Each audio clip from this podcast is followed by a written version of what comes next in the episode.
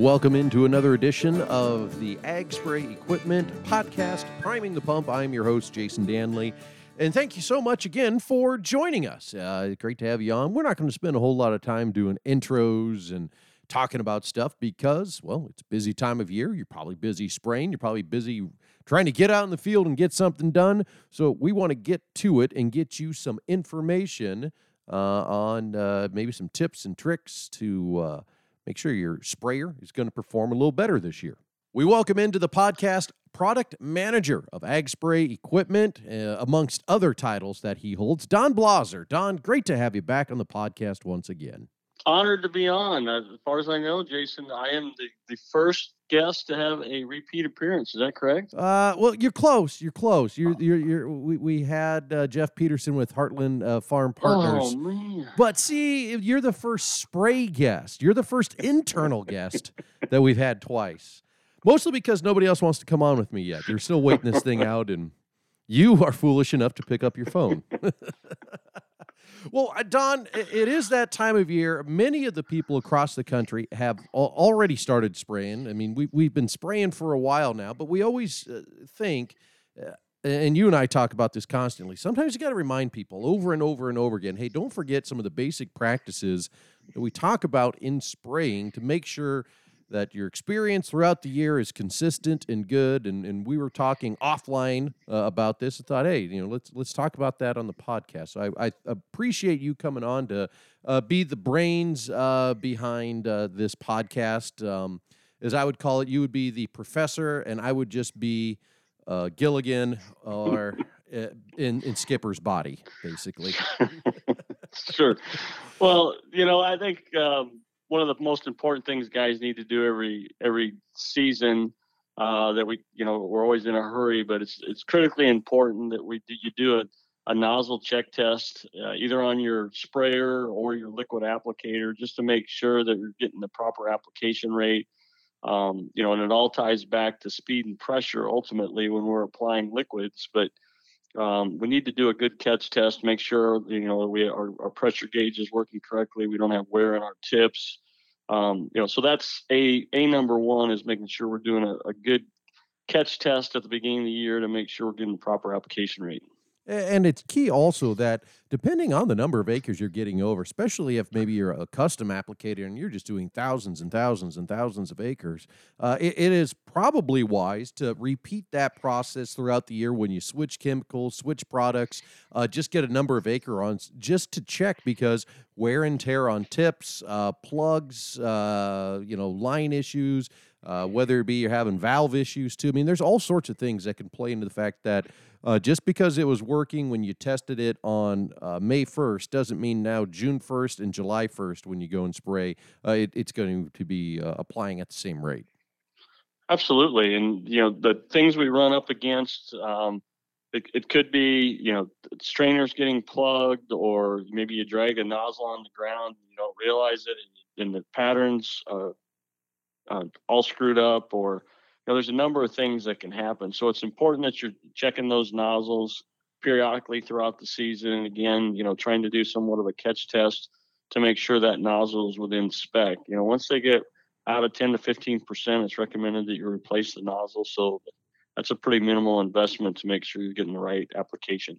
Yeah, because if you're over applying uh, a chemical that's that's costing you some some real dollars, ten percent adds up pretty quickly over 500 to 600 acres. So that new set of tips that when you look at that price tag, uh, kind of makes you grind your teeth. Uh, if you look at it down the road with what you might be over applying, uh, it, it more than pays for itself with just that purchase. Uh, the other thing I always talk about, Don, too, is uh, when, when people are initially starting out or switching tanks in between chemicals, or maybe you have a, a pre emergent spray or an early season spray and you got to get back in later on, uh, it's always good before you really get going to put a you know a couple gallons of water, a couple hundred gallons of water if you got a field sprayer, or even if you just have a little ATV sprayer, a couple gallons of water in there you know, rinse everything out, get some tank cleaner, uh, get some spray system cleaner, really rinse things out, and it gives you an opportunity at once again to to check your system. Yeah, it's important when you're done with a uh, spraying a particular uh, chemical, or you know, ideally on a daily basis, when you're done, is to to flush that system out because certain chemicals and chemistries uh, actually will attack or and react with some of the the seal materials, which will cause them to either swell or get hard, and then when you go back to use it again, things won't function properly, particularly in your check valves. You know, there's certain products out there that uh, if they sit in the line, they'll seem to settle out, and then, like say, they'll attack those uh, seals and gasket materials, and then it'll cause cause you issues uh, that'll keep you out of the field. You know, as we we talk about spraying, we talk about you know calibrating your tips and your nozzles, but uh, you know we get into some of the uh, the bigger uh, issues that guys run into. And of course, it's it's kind of the namesake of this podcast at times, priming your pump, making sure your pump is primed. We talk about that a lot on this podcast. But also, you will run into pump issues. And, and just because the pump and everything worked great the last time out, you might have issues now, whether that be, like you mentioned, a seal issue, an impeller issue. Uh, there's all sorts of things that uh, that you can do to kind of help troubleshoot, and also to make sure that uh, that pump keeps running in prime condition. Uh, for instance, you know, like I said, the the, the namesake of, of this podcast, keeping the pump primed. Uh, but there's also uh, issues, you know, as you carry on throughout the year that could cause that pump to malfunction as well. Yeah, and there's there's a lot of things that can go into that depending on what kind of pump you're actually using, whether it's a centrifugal pump or a positive displacement pump like a roller pump or a diaphragm pump. But um, you know, just last week, uh, me and the service manager Jason Hake well, we're out on a service call with a gentleman having some uh, issues, and um, you know what we found was is he was overspeeding his pump. He was running it way faster than it needed to be, and part of that was due to the fact that some of the plumbing on the machine, and he was trying to do a, a really high rate, and so he was um, actually causing premature damage to his pump because of some plumbing issues that we were running into. So it's important when you get going to, to make sure that you're setting your pump appropriately so we're not overspeeding it um, and that uh, the plumbing is in good working condition because uh, that'll just result in premature uh, pump failure.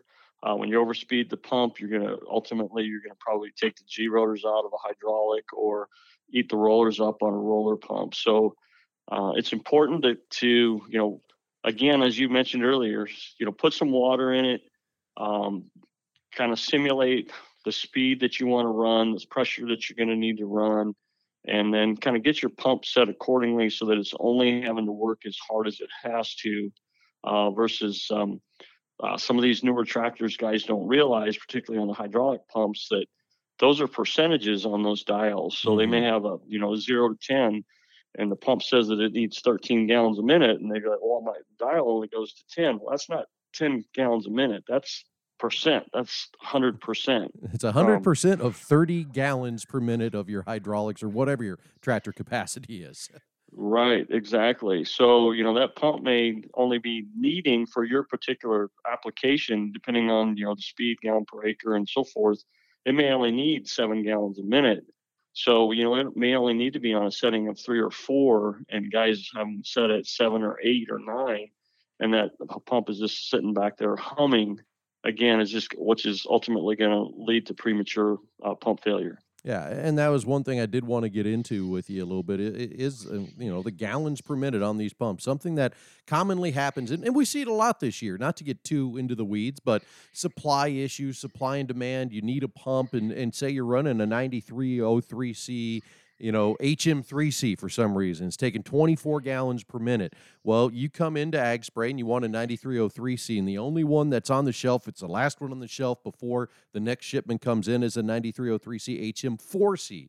That thing only takes seven gallon per minute. Now, if you just go plug and play, put that pump onto your sprayer and turn it on in the same capacity that you did previously, you're sending three times as much hydraulic oil uh, to that uh, to that pump as what you were before. And as Don mentioned, you're to uh, tear that G rotor out of there eventually, and then you're to probably wonder why the pump went out. Same thing with an FMC pump from Ace Pumps, you know, an FMC 150. Uh, you've got different uh, hydraulic settings on each one of those. So always got to, you know, not only know what your your pump is able to do uh, pressure wise and gallons per minute wise, but also just understand, hey, that motor on there, they all run a little bit differently, and you have to be uh, wary of that as well.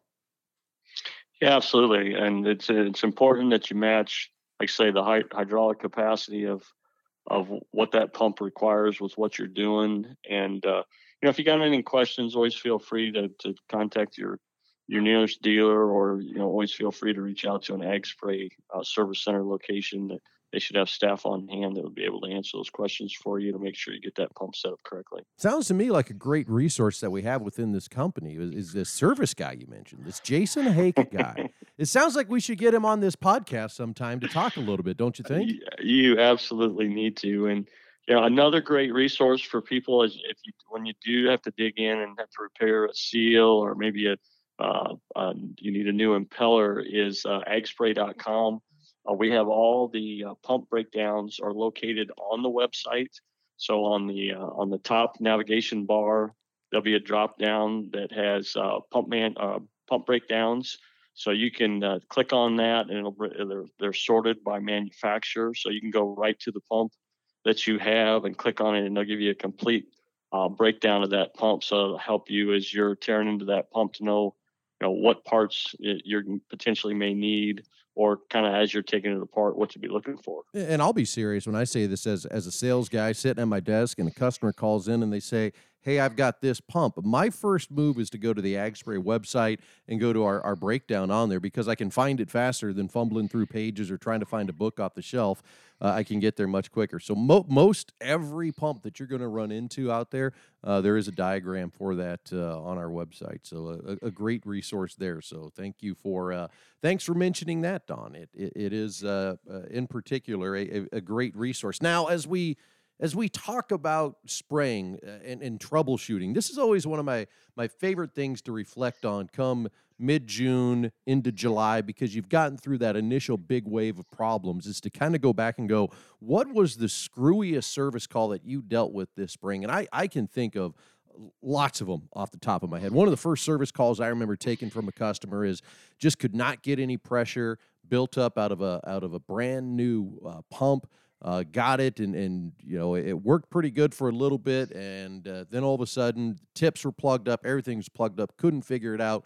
Well it turned out uh, the owner's manual was in the tank he had filled the tank with water that paper had disintegrated and then plugged everything up and we eventually troubleshooted that. So e- even though like there are very complex problems to work through sometimes the simplest thing out there can be the answer. Don do you uh, you got any uh, any stories like that Oh yeah, yeah. I was uh, working with a guy on a piece of equipment. This is a number of years ago, and uh, uh, we were running a Raven automatic rate controller, and we just couldn't get it figured out. And we troubleshooted it for a number of days. So um, it was a very busy time of the year, but we just decided that hey, we need to go get this figured out. It was a three and a half hour drive. I left late on a Friday afternoon. Got down there probably about six thirty walked into his uh, shop where he had the machine sitting, and I remembered in part of our conversation him saying that he couldn't get his his speed wasn't working or didn't seem to be working, but you know every once in a while he would get a speed reading, and we just couldn't get it figured out. And uh, this is again a number of years ago, and he and uh, we were using radar, not GPS at that time, and as I walked up to the machine, I looked at the radar gun, and it just didn't quite look right. So I hopped up in the cab and I went through the you know the, the pre-check calibrations on make sure all the settings were correct. And then i opened the back window and i yelled out to the guy. I said when i tell you wave your hand over the top of that radar gun. And about that time his face just turned white. Here he had mounted his radar gun upside down. And so uh, uh, he wasn't getting a speed reading. So naturally as soon as he waved his hand over the top of the radar gun we had a speed reading and everything was good. So uh, that was a seven hour drive to uh, tell the guy he had his radar gun upside down. But you know, those are things that happen. You you learn in this industry, never take anything for granted. Got, you know, everyone has the the the utmost uh, in trying to have the, the right intentions, but uh, sometimes you just got to play detective to to kind of people get you know um, nervous and anxious, and so they sometimes don't necessarily they they think they're giving you the correct information, but you kind of got to dig a little bit deeper to make sure that you're getting all the information you need. Yeah, I, we all deal with it, and, and you know this time of year things get hot, heavy. Everybody's going. You got to get get things sprayed. You got to get over things for the first or second time, and sometimes your brain isn't catching up with your actions, and you're just uh, you get frustrated with something too quickly. And sometimes if you just take that step back, take a couple extra seconds, you're going to find out, oh, this this was a very simple problem. There was a, a piece of paper that disintegrated and, and got stuck in the strainer. The you know, we didn't plug this thing in. The radar's mounted upside down. Another one, I think you told me or somebody else uh, told me that you'd have a, a customer had a 200 gallon sprayer. He'd be uh, out spraying, things would be going fine. And then after about five minutes, he'd lose all pressure. So he'd shut everything off, check it out, turn it back on again. Everything is great. Get going again for another five minutes. It would shut off. Turns out there was a plastic bag it floating in the water and as uh, the tank would drain down, it would suck itself into the uh, the tank bung and plug everything up from uh, going off. And this was happening over and over again. So sometimes the simplest answer is the best answer, but sometimes there's uh, complex problems out there too. Right, right. And one that I've found that uh, for guys, um, a telltale sign that you're maybe having a strainer issue is if you start off and things are working good and as you continue to go your pressure starts to drop that's typically a sign of restriction and we normally have found to you know always look to your strainers and again a number of years ago um, we had a guy we did we're trying to troubleshoot and we battled for numerous days trying to figure it out and again it was um, late on a friday it was actually after work uh, a few of us guys jumped in a pickup ran out to the guy's place trying because we just couldn't figure out what was going on and we checked all the strainers, everything looked fine. You know, he'd start off, he'd have all kinds of pressure. The longer he went, the less pressure he got.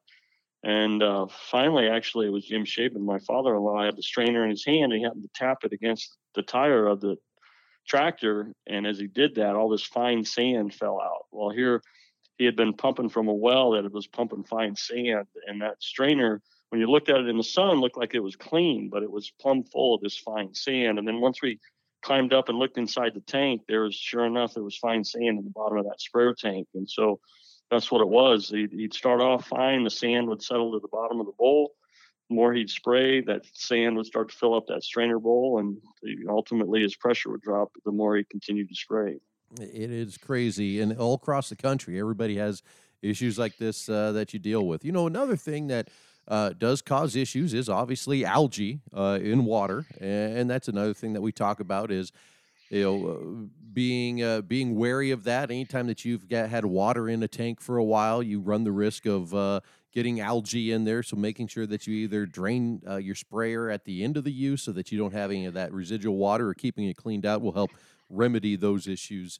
Uh, as well. So there's there's a ton of things that that we could troubleshoot. Uh, Don, let's maybe talk a little bit uh, on the electronic side. Uh, and there are some real basics. Whether you are uh, spraying with a 165 foot boom out in the wide open lands of Manitoba and just going for days before you have to turn around or maybe you're you're you're you're in the south you're in Kentucky you got a 13 acre field and there is not a straight row on the entire place regardless of all that if you have any sort of electronical components uh, on your sprayer, whether that be a flow meter or a control valve or PWM. There are some real basic things that you that you should check out um, when initially going in. And, and really, the first thing that we, we talk about before you get in the cab and you start going, uh, we, we always talk about calibrations and making sure you've got the right calibration numbers uh, in your controller. And Don, I know you, you've probably got some experience with that as well. Uh, it, it is key that when you turn that thing on, that you just don't assume everything's perfect and, and you go out and, and start spraying.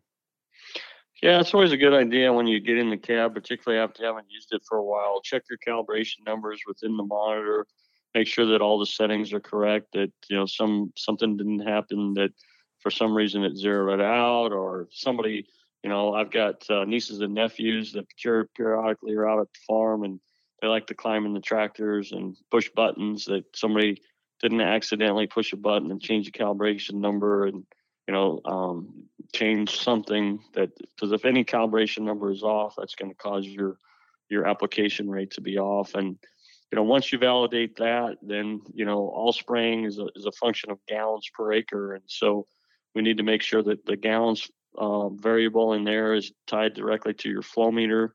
um, you know, making sure that's working correctly. There's no real good way necessarily to test those other than just making sure. Uh, what I like to do is have guys cross reference between what their flow uh, gallons per acre is telling them versus their pressure gauge. So um, I know that these automatic rate controllers, guys kind of just uh, have learned just to, to kind of lean on those. And if it says they're putting on their 15 gallon the acre, it's putting on 15 gallon the acre. But what I like to do is, is you know, what what tips are you running? What's your speed? Your kind of your your target or average speed, and then you know, figure out what their pressure should be at that, what their their average speed through the field is, and then just have them periodically check that. So if you're going through the field and you do the math and check your charts, and it says that at eight mile an hour I should be at you know 35 psi. I always want to cross reference that that my monitors tell me I'm putting on 15 gallons and my pressure gauge telling me that I'm at approximately 35 psi. Because if there's a variance there,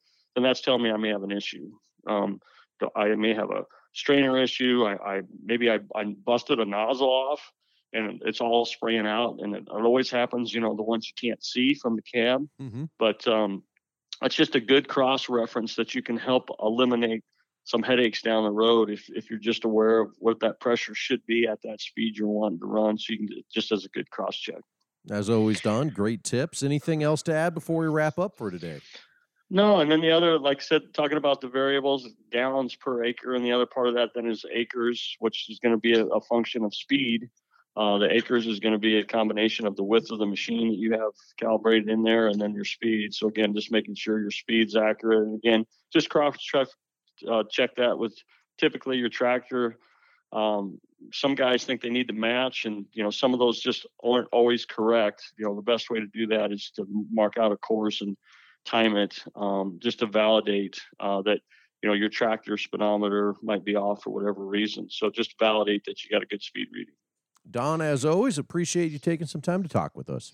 Hey, my pleasure. Be safe out there. Big thanks to Don for joining us once again on the podcast. Always uh, like having the repeat guest uh, whenever we can. Don is a great one. He's just a wealth of knowledge and uh, a great guy to talk to about uh, issues like this because uh, not only has he farmed and been out there in it, he's helped develop products. He has seen it uh, from a troubleshooting side. He's seen it from as a customer. you know, he has seen it from a lot of different perspectives. So we appreciate Don uh, for uh, coming on to the podcast here and talking to us a little bit. Be sure to uh, spread the word about the Priming the Pump podcast from Ag Spray Equipment. Uh, let your friends know that they can download it on, on any place that you listen to podcasts, uh, whether that be on iTunes or Spotify, Pandora, uh, I'm sure there's a there's seven thousand different places that you can get podcasts delivered to you, or you can just uh, listen on your desktop via Podbean, wherever you're listening to it. Uh, we certainly uh, appreciate that. So be sure to spread the word uh, and let everybody else know about the uh, Ag Spray Equipment podcast, Priming the Pump. Well, as in life and in pumping, always remember to prime your pump. You never want to run dry, overheat, or cause damage when you don't have to. So stay efficient and work hard. Make sure your pump is primed. This has been Priming Pump from Ag Spray Equipment.